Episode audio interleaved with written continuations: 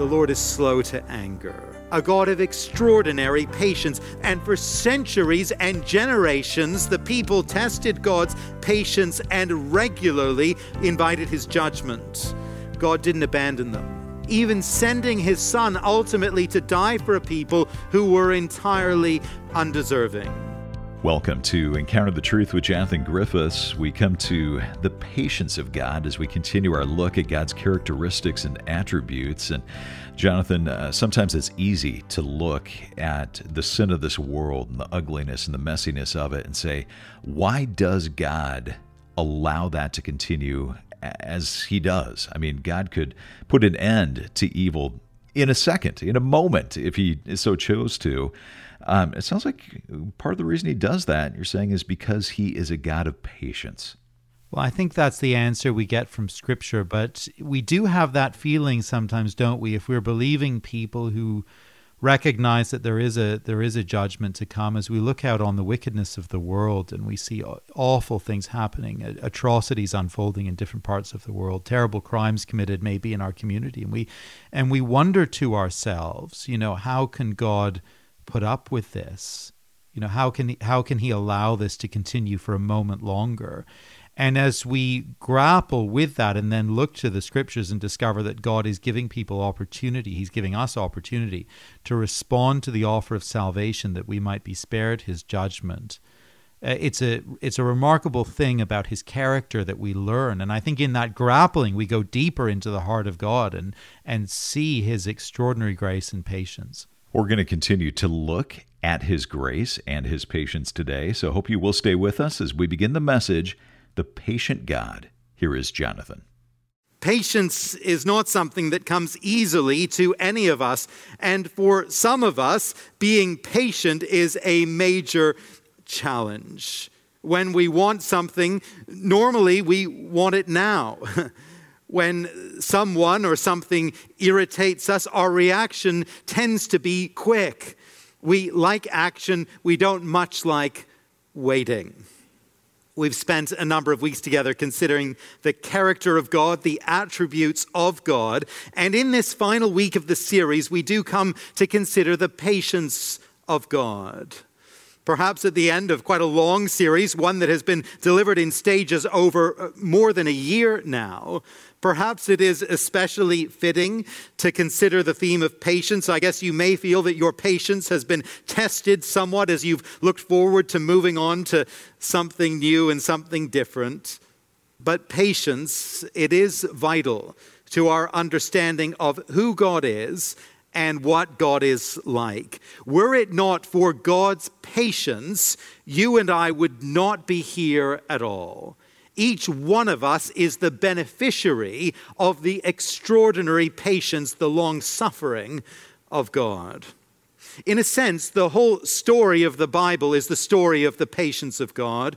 As we read the Bible and follow the story from cover to cover, we hear the message loud and clear. Our God, the God of the Bible, is abundantly patient. The story begins at the start of the book of Genesis with the creation of a perfect world and the creation of human beings to live in this world and to enjoy this world. We were given this extraordinary privilege of direct access to God, a relationship with God Himself in the garden. God gave us human beings all that we needed for a life of flourishing and a life of joy. As we follow the story, we see that almost immediately we human beings threw all that back in God's face, declaring in essence that we don't trust the God who made us. We don't trust that He's going to do us good and that He intends the very best for us. And at the moment of rejection and of rebellion, the Creator God, he would have been well within his rights to call time on the human race, to call time on planet Earth, and to wipe the slate clean. But of course, we know he, he, he didn't do that. He allowed things to continue and he allowed things to develop. And as things continued and as things developed, the problem of sin escalated. Things got worse and worse. And a few generations later, by Genesis 6, God had this to say Genesis chapter 6 and verse 5. the Lord saw that the wickedness of man was great in the earth, and that every intention of the thoughts of his heart was only evil continually. And the Lord regretted that he had made man on the earth, and it grieved him to his heart. So the Lord said, I will blot out man whom I have created from the face of the land, man and animals and creeping things and birds of the heavens, for I am sorry that I made them. But Noah found favor in the eyes of the Lord. Noah found favor, and so the Lord showed patience. He warned Noah and as you know the story, he instructed him to build an ark to save himself and his family, along with animals from all the different species as well. And while Noah took time to build that ark, and it would have taken some time, God waited. He, he held off destroying all life on earth. Reflecting on those days in the New Testament, Peter says uh, that they were days, 1 Peter chapter 3 and verse 21, they were days when God's patience waited, says Peter. In his patience, God allowed Noah and his family to prepare, and through them, he allowed humanity itself to survive. And so, in a very tangible sense, in a very real sense, our existence today, the fact that we are here listening to this message, it is entirely due to the fact that our God is a patient God.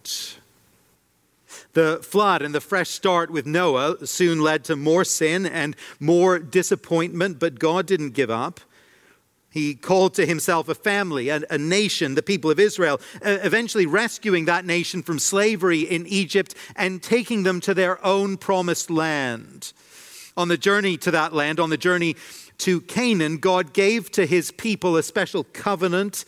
He gave to them his law while the great Moses was up Mount Sinai receiving that law from God, the people down below, we read in the book of Exodus, they turned to idolatry.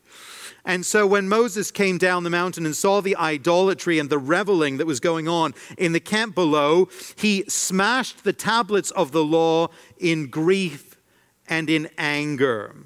And in Exodus chapter 34, and you might like to turn to this, in Exodus 34, we are given an extraordinary insight into the patient character of God.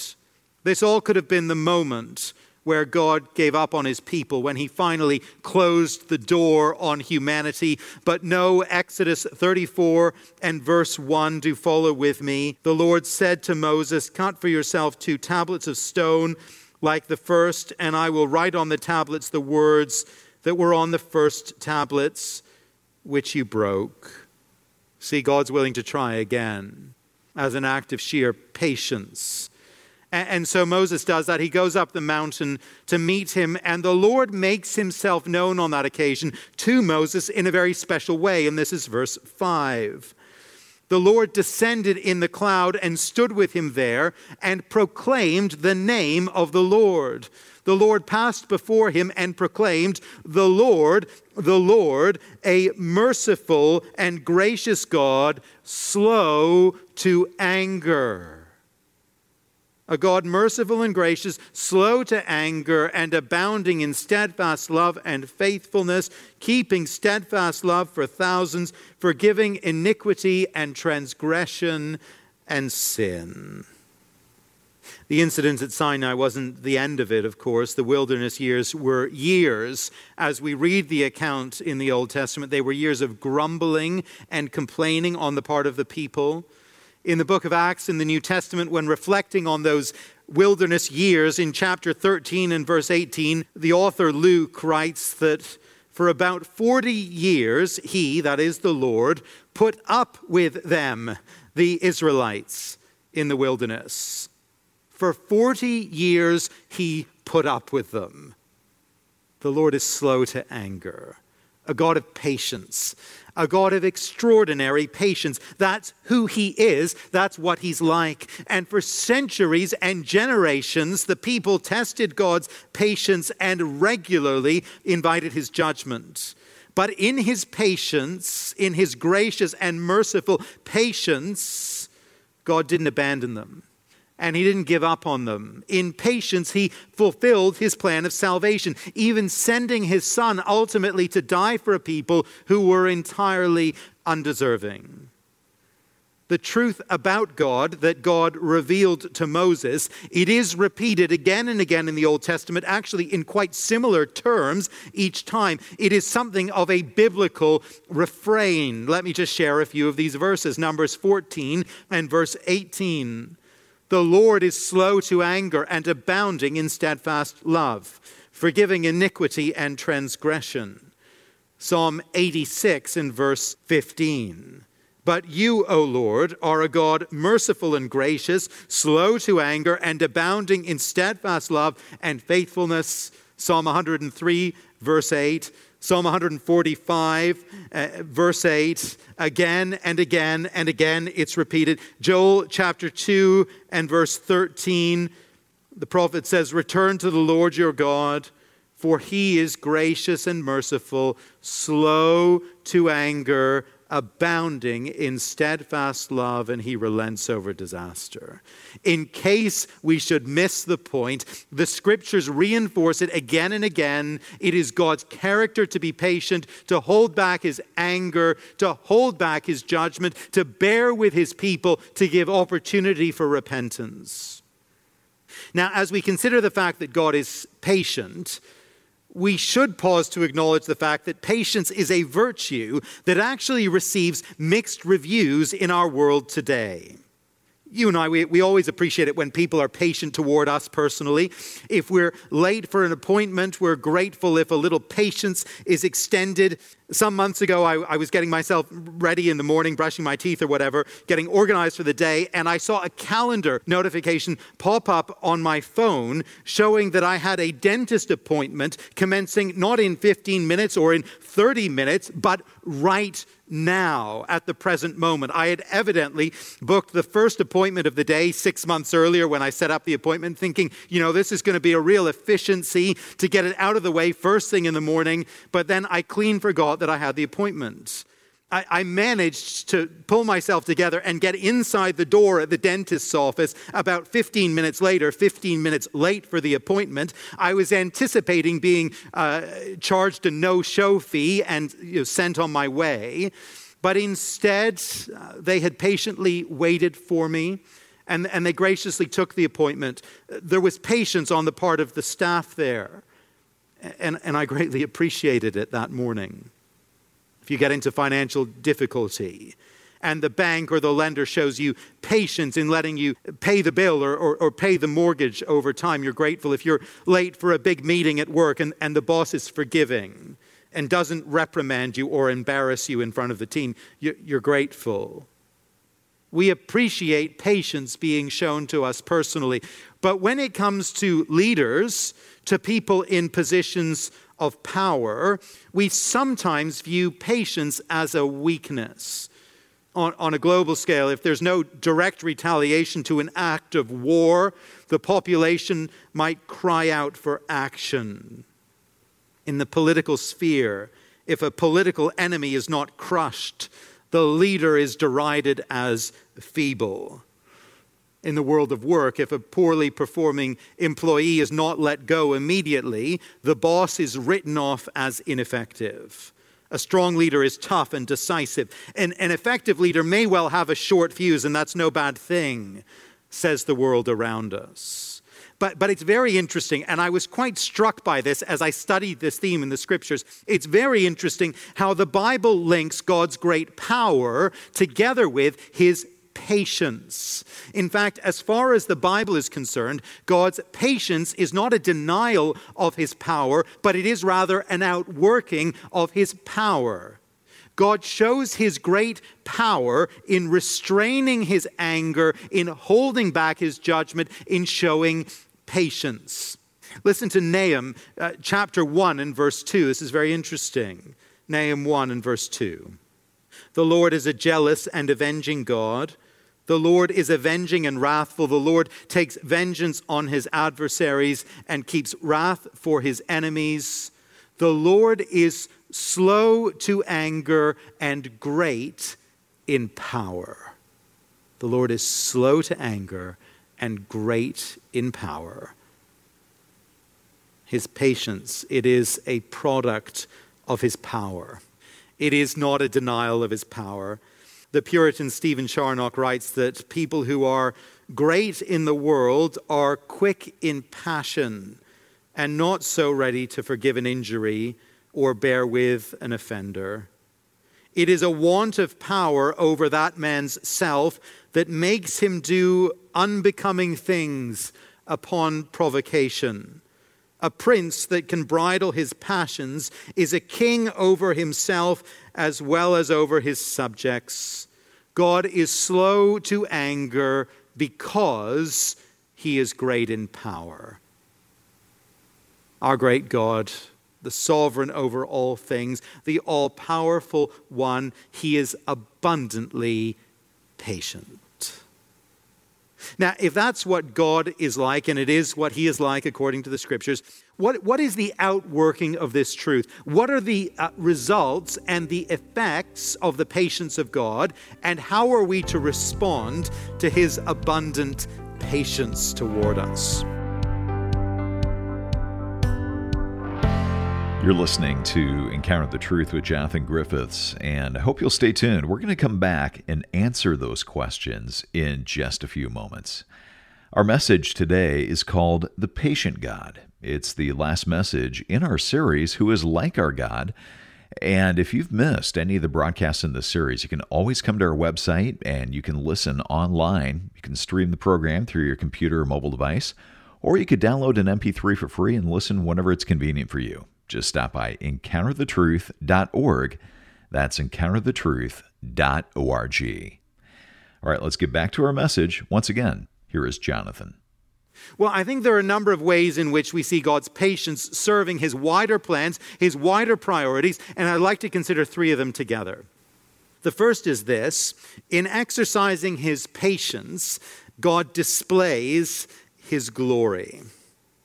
I was at the post office the other day waiting in line, and as I looked out the window, a very impressive German sports car, a bright blue convertible, brand new, it looked like, drove up. This wasn't a sort of standard run of the mill car, it was, a, it was a real sports car. Anyway, this car drove up and, and stopped. The driver came in, uh, mailed a letter or something, and then drove off very, very slowly and, and very, very carefully. We were out for a walk in the neighborhood the other day, and as we were walking as a family, a bright red Ferrari drove by us, again, very sedately, very carefully, undoubtedly keeping to the very low speed limit in the neighborhood. And I thought to myself on reflection, having seen a couple of these expensive and impressive sports cars in the neighborhood, I thought to myself, you know, I, it must be rather unsatisfactory owning a car like that. I wasn't feeling sorry for the owners or anything, but I, I did think it, it, must be rather unsatisfactory owning a car like that and having to drive it at 40 kilometers an hour, you know, puttering along these roads to the grocery store or to the post office or whatever.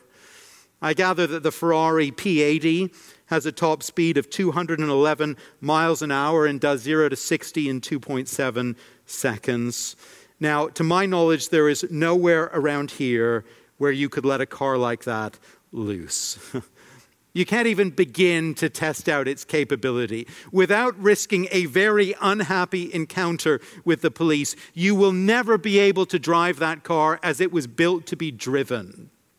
Its power and capability and capacity will never be demonstrated, never be seen we might ask ourselves why it is that God bears with sinful humanity as he does. We might ask why he has been so patient in the outworking of his salvation plan. Why has he just not brought things to an end, brought things to a conclusion? Well, we won't know the full answer to that, I suppose, but part of the answer, at least, is that in bearing with this world as he does, God has an occasion to exercise and show something of the majesty of his patience, which might otherwise not be seen which otherwise might not be displayed in the same way and to the full extent. In these days, when God is bearing with sinful humanity and delaying his judgment, we are given a display of his long suffering goodness. We are able to see the majesty of his patience.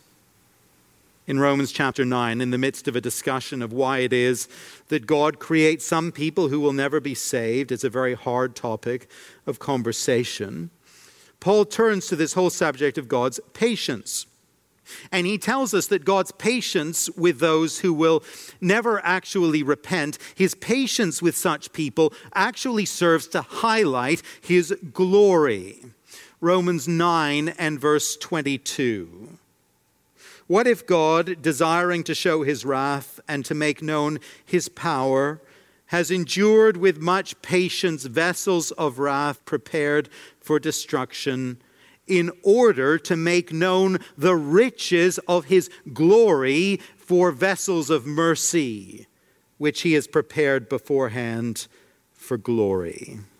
Somehow, in some way, God's patience in bearing with his enemies, his patience in enduring sin and rebellion and all the rest, it shows his glory in a very special way to those who will be saved. It highlights the wonder of salvation. It shows us the sheer power and goodness and majesty of God in his patience. God could have pulled the plug long ago. He could have rained down judgment on his enemies centuries, millennia ago. I think that if we read through the whole of the Old Testament and see the story of the people's rebellion against God, their faithlessness, their ingratitude, one of our dominant questions as we read that narrative, one of our dominant observations must be this how can God be so very, very patient? If we review world history over the last two millennia, and see a chronicle of war and of genocide and of hatred and of injustice and of cruelty and immorality and all the rest, we must step back and wonder at the fact, marvel at the fact that God has allowed it all to continue as He has allowed it to. See, we would have given up long before if the decision had been up to us but God has exercised his extraordinary power of restraint, his patience. And as the saved people of God observe that, as you and I observe that, we see more of his glory, don't we? And we are moved to praise and adoration. You're listening to Encounter the Truth with Jonathan Griffiths and a message called The Patient God. It's the final one in our series, Who is Like Our God? And if you've missed any of the broadcasts in this series, you can always come to our website and listen to what you missed. Just stop by encounterthetruth.org. Well, Encounter the Truth does depend on your generosity to keep this program on this station. So thank you for giving to and supporting this ministry. And as you give a gift of any amount this month, we want to send you a book called Worthy Living in Light of the Gospel. And Jonathan, I understand you appreciate this book so much, you've actually used this in your home church. Yeah, we've just finished working through this book as an elder study for our, our leaders within the church. And we found it to be so rich and helpful. It was just good for our, our hearts and for our personal discipleship because the call of this book is to live in a manner worthy of the gospel. And if we know and love the Lord Jesus Christ, we, we want to do that. And we need to be encouraged and helped and reminded to do that all the time. And this rich but very accessible and pretty brief study is a tremendous encouragement in doing that very thing. We were helped by it and we were grateful for it ourselves. Well, we'd love to send you a copy of this book, Worthy Living in Light of the Gospel, as our way of saying thank you for your financial support. You can give online at encounterthetruth.org or over the phone when you call 833 99 Truth. That's 833 998 7884. Or again, the website is encounterthetruth.org. You can also write us at Encounter the Truth, 2176 Prince of Wales Drive, Ottawa, Ontario, 2KE0A1. Or in the U.S. at Encounter the Truth, 215 North Arlington Heights Road, number 102. Arlington Heights, Illinois 60004. For Jonathan Griffiths, I'm Steve Hiller. Thanks for listening, and I hope you'll join us next time.